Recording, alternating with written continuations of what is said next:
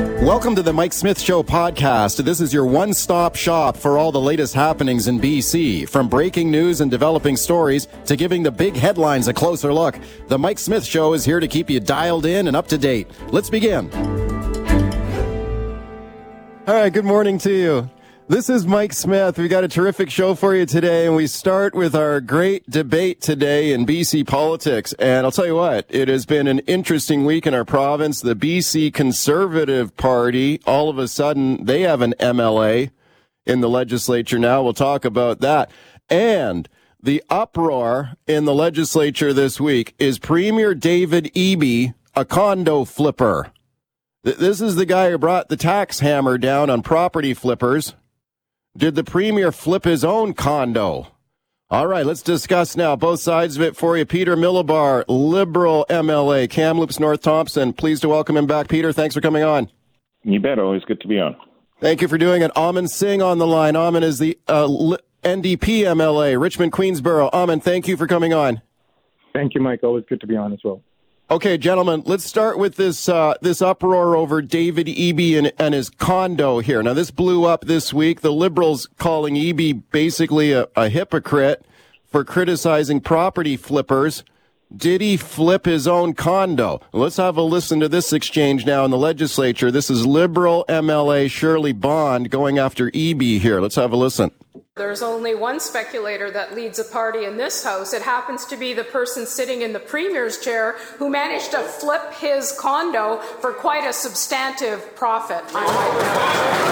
Like so many British Columbians, when my wife went back to school, our family sold the condo to help pay for her tuition, Honorable Speaker. We used that condo when our first child was born, when I was working here, so that we had a place where she and our new baby could be while I was working as an MLA. That's the condo flipping that they're talking about. Okay, let's discuss this now. Peter Milobar, give me your, your take on this. Well, the hypocrisy in all of this is the premier has spent literally years uh, painting anyone that does the exact same thing that he did for his family uh, as a flipper. He he took the equity in his his uh, second home that he needed for work purposes. Lots of people have that same scenario. He said, "Tough break. You're a, you're a speculator. You're a flipper." He took that equity to pay off family debt and, and other family commitments. Fair enough. No one takes issue with that. But the premier does if it's anyone but the premier. And that is that is uh, essentially the problem here. I noticed the premier didn't bother saying to the purchaser, you know what, I, I don't want to profit off of the housing market. I'm just going to sell it for what I paid for it.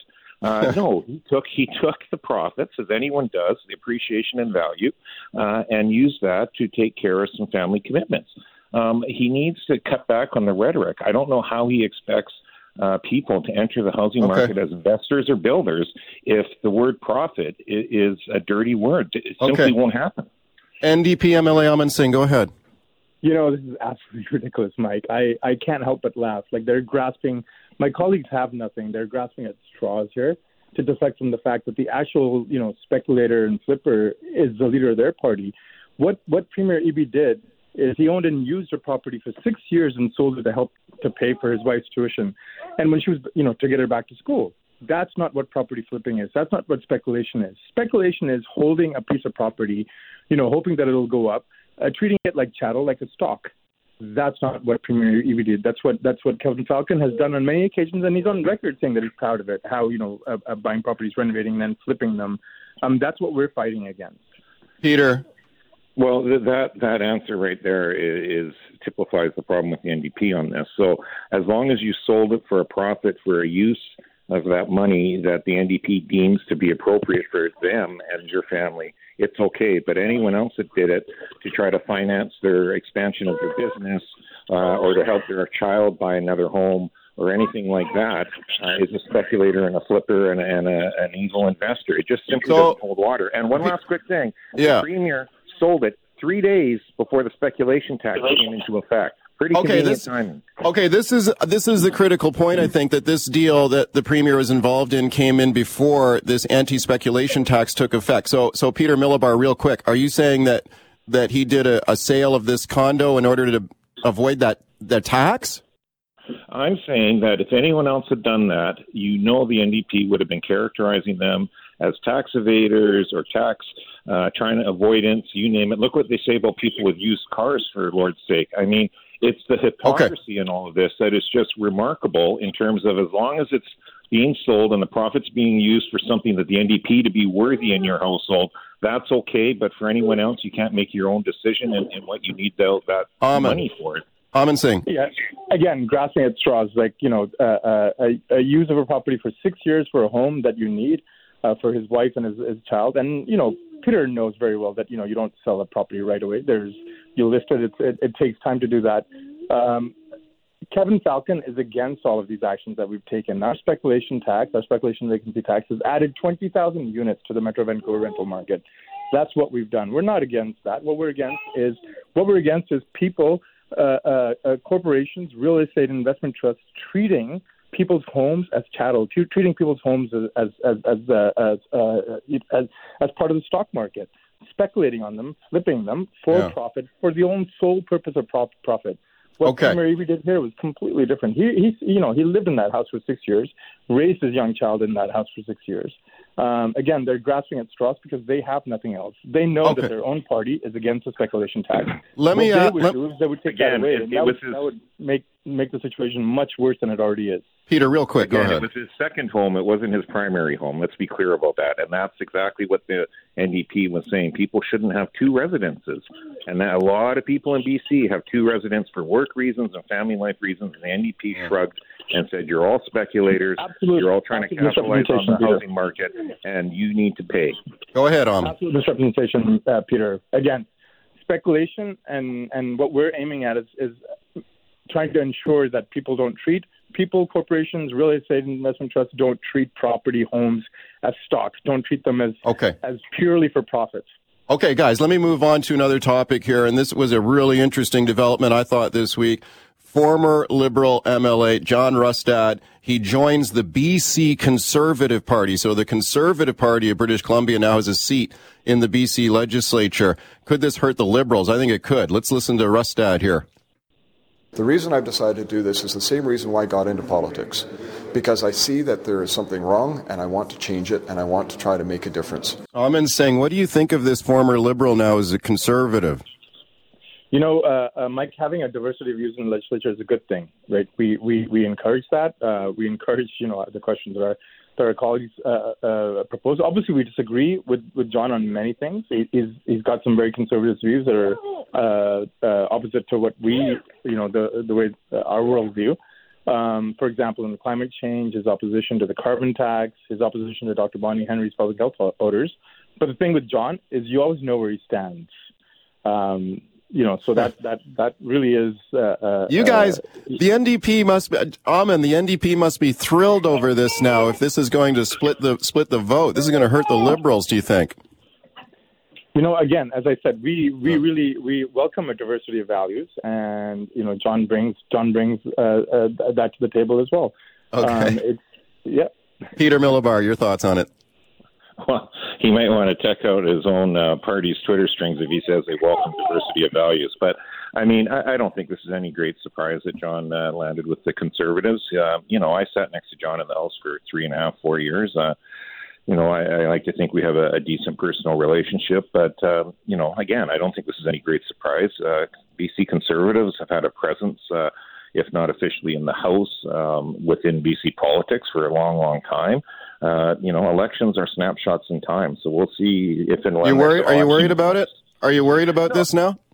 No, uh, you know what? There's there's always uh, conservatives on ballots in, in various parts of the province. Um, you know, it's up to the voters to decide uh, how they would like to see their votes split, and the parties to to convey uh, why they should be the ones that, that voters want to vote for. And as I say, elections are snapshots in time. So what happened okay. 10 years ago or four years ago or even two years ago is, is somewhat irrelevant when you get to the actual uh, writ period in terms of what turns into the ballot question in any given region of this province.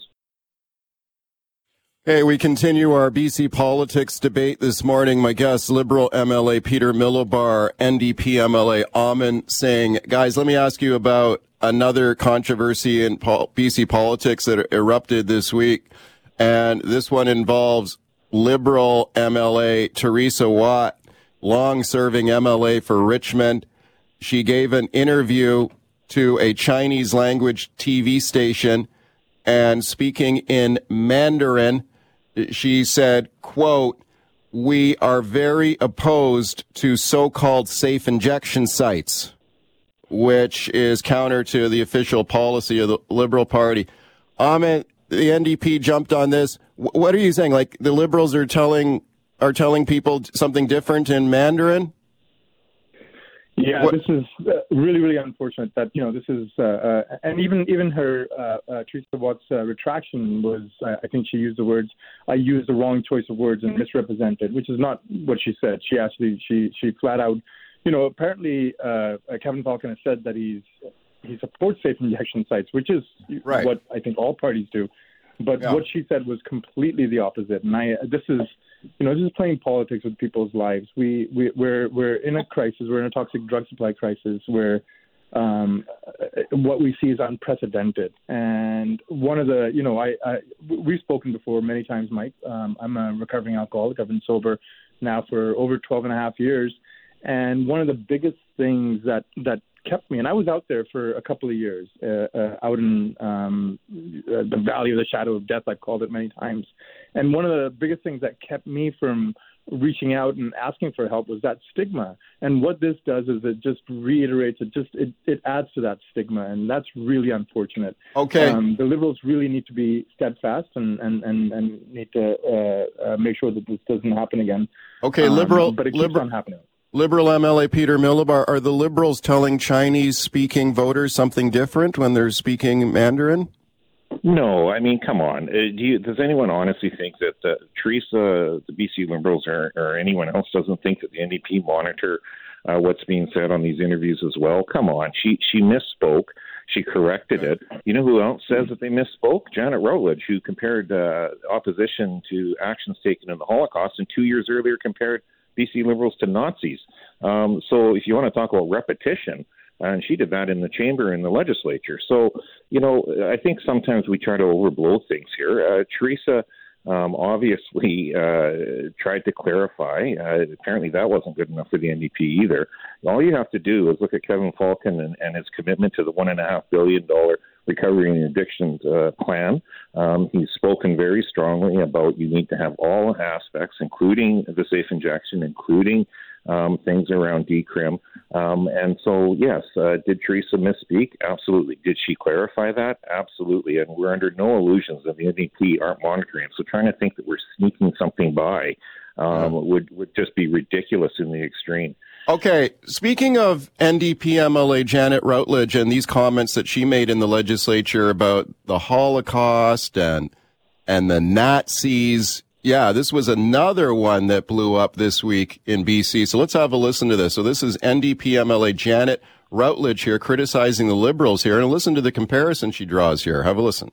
I'm so alarmed by the sneering and jeering, the overheated rhetoric, the disinformation and distortions we've been subjected to by opposition speakers. During the Second World War, the Nazis were famous for dropping leaflets on London neighborhoods to create division. And when that happens, the enemy wins. Okay, NDP MLA Aman Singh, come on now. Comparing the liberals to the Nazis, the Holocaust, like, this is going too far. Your thoughts?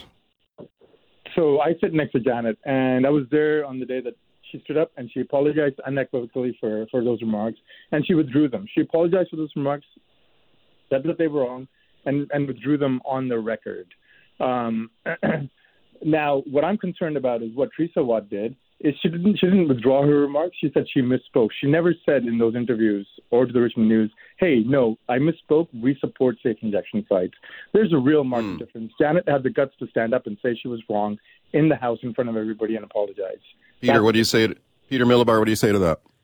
Well, again, there's a big difference between uh, on-the-fly comment during interviews and uh, Janet Routledge, who was reading from a prepared script that one would assume, especially in government, um, on a response to a throne speech that had been vetted or written by other uh, people within uh, government and, and staff. Uh, so obviously, a lack of discipline and, and uh, message management on the NDP, or or they actually do. There was ministers in that house that were clapping and, and encouraging uh, Ms. Routledge to continue on. And so uh, you know, again, I, I think Teresa she phrased things very poorly. She's admitted that. Uh, we you can't find anything that says that we have been opposed under Kevin Falcon's leadership to safe injection sites. Kevin's made it very clear. He's the one, excuse, excuse me, that came out with the 1.5 billion dollar uh, addiction and treatment plan, and and instead the NDP are fixating on one sentence in an interview that has actually been clarified. Okay, Aman, we got 30 seconds left. You get the last word. Go ahead. Uh, the, you know, I, I they must have more staffers that write their responses to the throne speech because Peter, we didn't. You know, I wrote my own. Um, again, uh, a marked qualitative difference between standing up, apologizing, and not actually apologizing and not clarifying the situation. Teresa Wat didn't clarify the situation. It still leaves it unclear for the Mandarin speaking community. And I think that okay. we have to take that point in, in, in, in our minds. Gentlemen, thank you for a good discussion. I want to thank both of you for your time today. I appreciate you doing it. Peter Milobar, Liberal MLA from Kamloops, Aman Singh, NDP MLA, Richmond, Queensborough. Thank you, gentlemen. All right, let's talk about residential tenancy laws in BC now. And here's an interesting question. What happens if you are a landlord and you find out that your tenant is subletting this the suite on Airbnb. This happened to a landlord recently in Richmond. The landlord rented out a condo to a tenant and then discovered later the tenant was renting the suite out to other people on Airbnb. Actually got a demand letter from the Strata Council. They found out about it. Say, look, Airbnb, Airbnb not allowed here. We're going to slap you with a fine. What kind of rights does a landlord have now if you find out your tenant is doing that? Renting out the suite on Airbnb. Now, this happens more often than you think. Have a listen to this report now from NBC News. Now, this is, this is really interesting. This one happened in New York City. Same deal. Guy rents out a suite to tenants. Tenants turn it into an Airbnb. Have a listen. This is the worst thing happened to me in my life. Eddie Shu owns this rental property, a three family home in Elmhurst, Queens. He says he recently rented the third floor, a three bedroom apartment, to Barack Firik and Dogan Camille for $2,500 a month. But he says he soon found out they were renovating the apartment. Firik and Camille then reportedly listed the rooms for rent on Airbnb. Okay, let's discuss this now with my guest, Hunter Boucher, Vice President of Operations for Landlord BC. They represent landlords in our province. Hunter, thanks for coming on again. Hey, thanks. Thanks for having me on. Yeah, you bet. Okay, this is a very interesting situation here now, and this has happened locally here. We had a case in Richmond where the landlord there is putting out the warning to other landlords, hey, be alert to this. Be on the lookout if your tenants start renting out your suite on Airbnb. Have you heard of this before? How often does this happen? Uh, this is something that certainly does happen. Um, uh, you know, an, exact number is probably uh, impossible to pin down uh, because it really does just come down to, to whether or not landlords find out about it. Um, but it is certainly, uh, you know, a, a, kind of common issue and has been an issue uh, for a number of years. I can certainly see how someone might be tempted to do this, especially if you're living in the suite and maybe you're going away on vacay yourself for a while. Hey, why not make a couple of bucks and rent the place out while you're gone? Or maybe you'd have a situation where a tenant thinks like, I can make more money. I can make a profit here by renting this out on Airbnb. Is that legal? Is that actually allowed in BC? Uh, well, the the short answer is generally no. Um, you're going to look at a few different uh, things to determine whether or not it's something that's allowed within a tenancy. We start, of course, with the tenancy agreement. If there's something in the agreement prohibiting it, then it's not it's not allowed in the tenancy. But there's other things that can affect that. Things like local bylaws, the bylaws of a strata, for example, yeah. the, the, article that you mentioned, of course, Strata was was was part of that, um, and that that's a common way in which landlords find out is a strata comes to them saying there's an issue and it potentially could result in fines, uh, and a tenant doing something that that breaks the rules of the strata bylaws um, oh. is generally something that isn't allowed in a tenancy.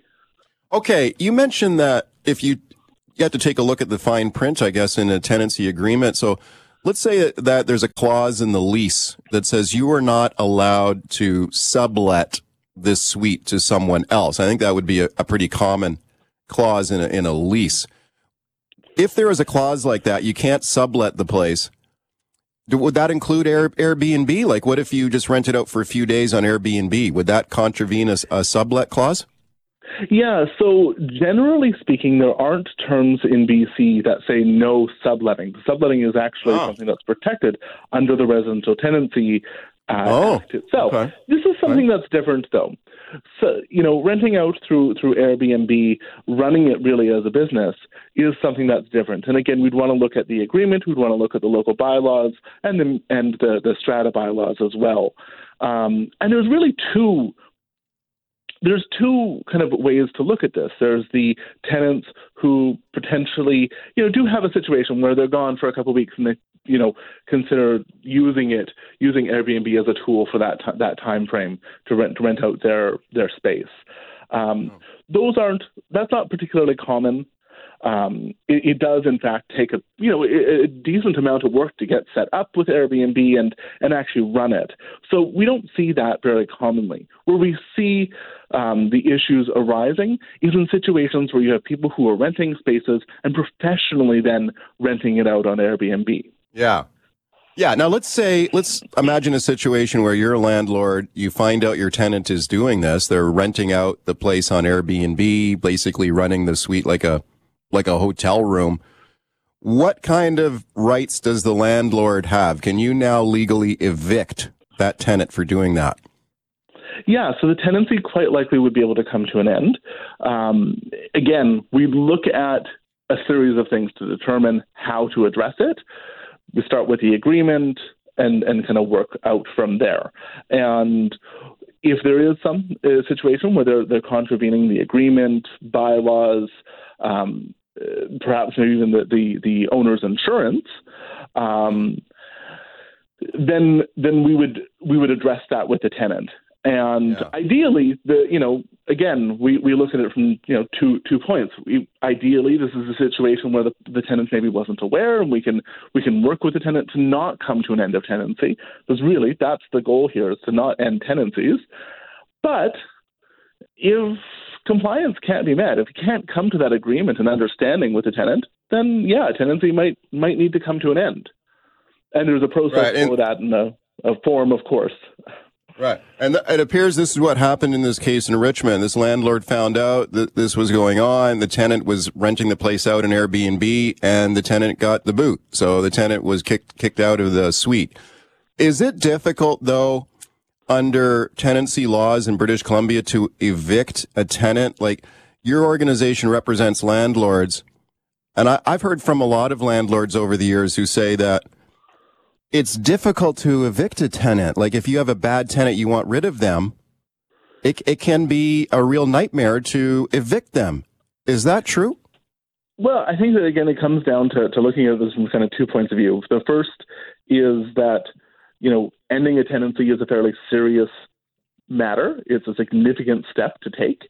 Um, so there are checks and balances in place for it. But with that being said, you know, for something like this, the the, the reason to end the tenancy quite likely is is pretty straightforward, and the process to go through uh, is is pretty direct. It's you know issuing again. There's there's a government form to issue an, an end of tenancy for for an issue such as this, and where we run into problems is in situations where a tenant doesn't leave or disputes a notice, and we end up having to wait for a hearing. And that's less of a uh, an issue with the legislation and more uh, an issue of resources at the residential tenancy branch.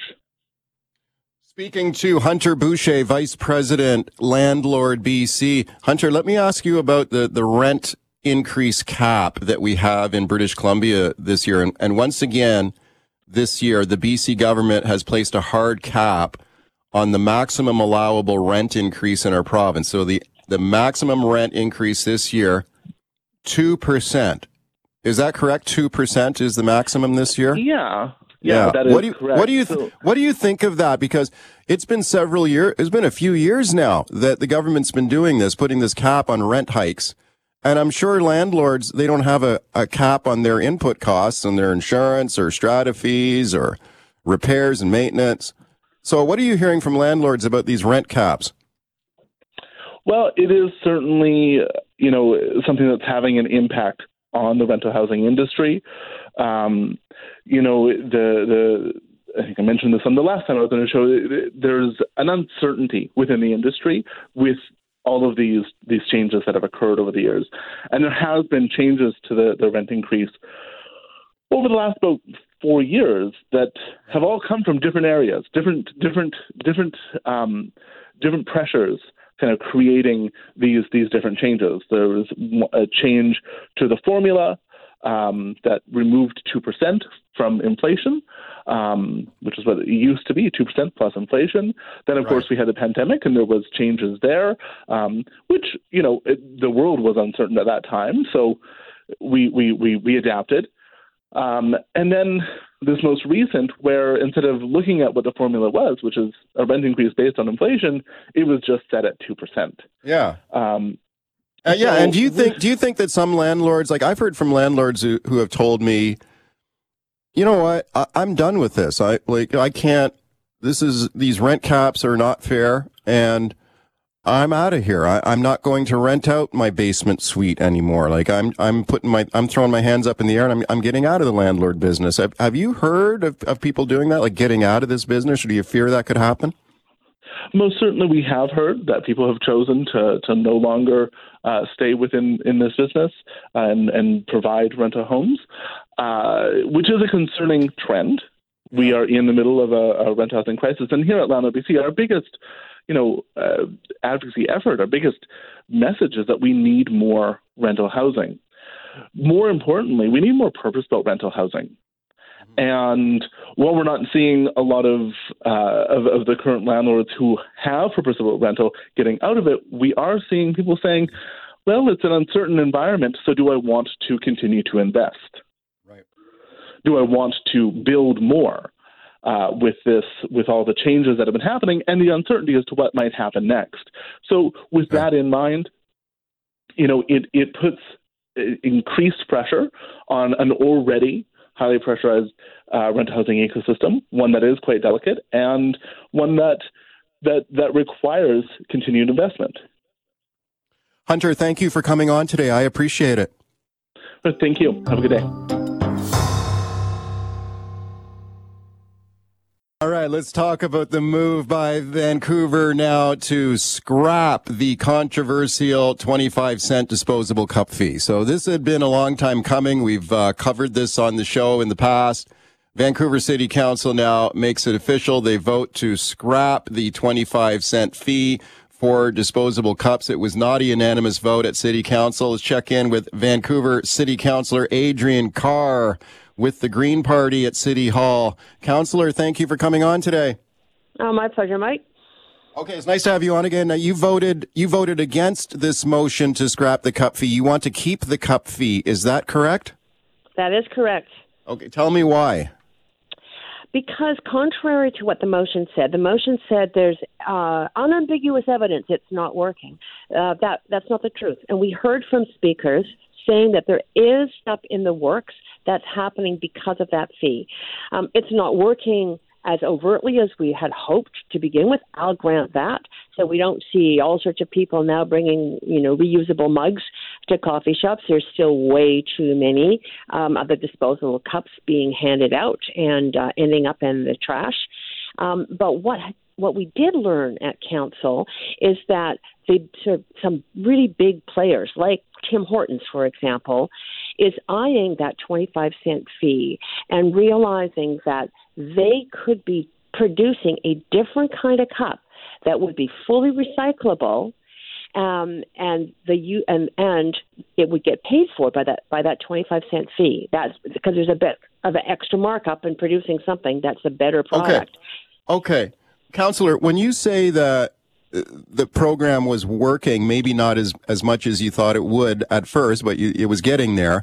What is the evidence that it was working? Like how many how many disposable cups have been diverted from the city's landfill because Yeah. it was how many how many paper cups were going into the garbage dump before the cup fee?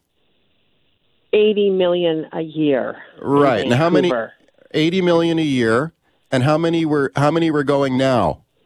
Well, the problem is, Mike, I can't tell you that because we were Yeah, that's the problem. And you and you know why? Because we were supposed to get a report back on this with more full information, and this motion came ahead of that more fulsome report back, which I think is a bad process of decision making. Myself, I like to know the evidence, not just kind of wing it from what people say, but to know the evidence. So we didn't get that evidence, but I can say I can I can conjecture uh, that it wasn't a huge amount less because it because um, it, there's there's two things. One right one is can people and will people um, switch to coffee containers that are re, that are reusable, and some of that was happening, but that and and if people take that as a sole measure, that it's on the wrong track. What is really important is to know most people still are going to want to take takeaway containers, but the way they are currently produced doesn't make them recyclable. So they end up actually in the garbage, in the trash. And the goal uh, should be um, if people are going to use the one time use cups, we should be able to recycle them. And that's the underlying change that started to happen. Big industry players saying, hey, you know, maybe there's a point here. We should be Right. producing cups that will work, and that extra 25 cents may help us do that. Okay, I think the program was fatally flawed from the very beginning, and I, I think City Council has done the right thing here in scrapping it. So I, I respectfully disagree with you on the issue. And Adriane, let me let me explain let me explain why. Uh, we often hear this from our listeners all the time when we discuss this issue. The way the program was set up, where you the retailers are collecting this twenty five cent fee and then the the money is not earmarked for any any particular environmental effort. It just went basically into the pockets of these of these retailers. That to me is is the problem. And most people knew that. A lot of people did and they didn't like it. So let me play a couple of clips here for you councilor. These are calls to our buzz line on this topic mm-hmm. okay and they will mm-hmm. this will give you a flavor of how people feel about this cup fee and then i'll get your thoughts have a listen that fee does not go back to the city. It goes to the fast food people, the takeout people. There's zero guarantee that they are going to take that money and they are going to do anything to for the environment with it. So it's it's ludicrous. paying taxes for green, green, green, then you have to show me it's going to the green. If you can't show me that, it's it's really just a money grab. it's a money grab this is the way people felt about it and i agree with them your thoughts So I I love her saying "go for the green," uh, and Uh-huh. uh, and and in, in truth, there's two things. There's the people who sell the coffee in the coffee cups, and there are the producers, the people who create the coffee cups. Um, and the change that was starting to happen was in the creating different kinds of coffee cu- cups that would be truly recyclable. Um, and that's what the 25 cent, so that's what the big producers are saying. Look, there's a 25 cent fee. Well, that means that when we produce a uh, recyclable cup, one that's green, one that's good for the environment, although really no throwaway cup or, or re, even recyclable cup is as good as a reusable cup, but still, it's better, right? Instead of having them in the trash. Um, so the producers are saying um, this 25 cent fee will mean that the coffee sellers, these mom and pop shops, these you know little coffee corner shops, and everything else, up to the big shops, will have that extra money to pay the extra cost it's going to be to have a truly recyclable cup. So that was where the Well- innovation was being was being prompted. Well, was there any evidence that uh, and many coffee shops and, and restaurants were actually doing this? I, I know there are some there are some No. examples that some did, but it doesn't seem to me like many many retailers were actually using this money to do that. because it's not up to them. They don't produce the cups; they buy them. Um, that's where they need the extra 25 cents, but the cups aren't available yet. So this is the beginning of change. Mike, you know that change sometimes does not happen overnight. It takes a while, and especially to shift markets and to shift productions. So, um, so that's that's what this fee does. In, in less than a year, big producers are saying, "Hey, let's you know we've got an incentive, and we can we can see that small business owners are not going to get hurt because they're going to get. Right. We can move on this. So this was the beginning of the change. You don't stop at the beginning of change. You try and understand what the real systemic change here, and it's in the production of recyclable cups, and uh, and that will cost a bit more, but the mom and pop coffee shops will be not out of pocket because of the fee. How, how much money was generated? This program was in place for what, about a year, right? Yeah. Yeah, we had it in place for a year. How much money was generated over the, the life of this program by this 25 cent cup fee that went to the went to all these coffee shops and re- retailers? How much how much money was that? Well, geez, all you have to do, I guess, is look at if it's uh, eighty million dollar, uh, sorry, eighty million cups. Yeah. That's eighty million divided by a quarter. It's a heck of a lot of money. 20, 20 million. Yeah. It's, it's $20 million out of the pockets of, of Vancouver consumers into these retailers with no any, and with, with really no measurable outcome or benefit at this point.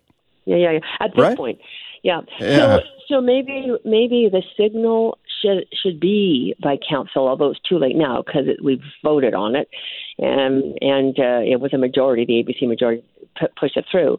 But Yeah. maybe the signal should be, look, producers, we'll work with you when you come up with that cup that is truly recyclable, we'll reinstitute the 25 cents a cup so that the mom and pop coffee shops won't be out of pocket. Okay. Councilor, I appreciate your time on this today. Thank you for coming on. I appreciate it too, Mike. Thanks for listening to the Mike Smith Show podcast. Can't wait for the latest episode to drop? Tune into the show live from 9 to noon on 980 CKNW. Want to reach out to me personally with a question or comment? Send me an email, mike at cknw.com. Thanks again for listening.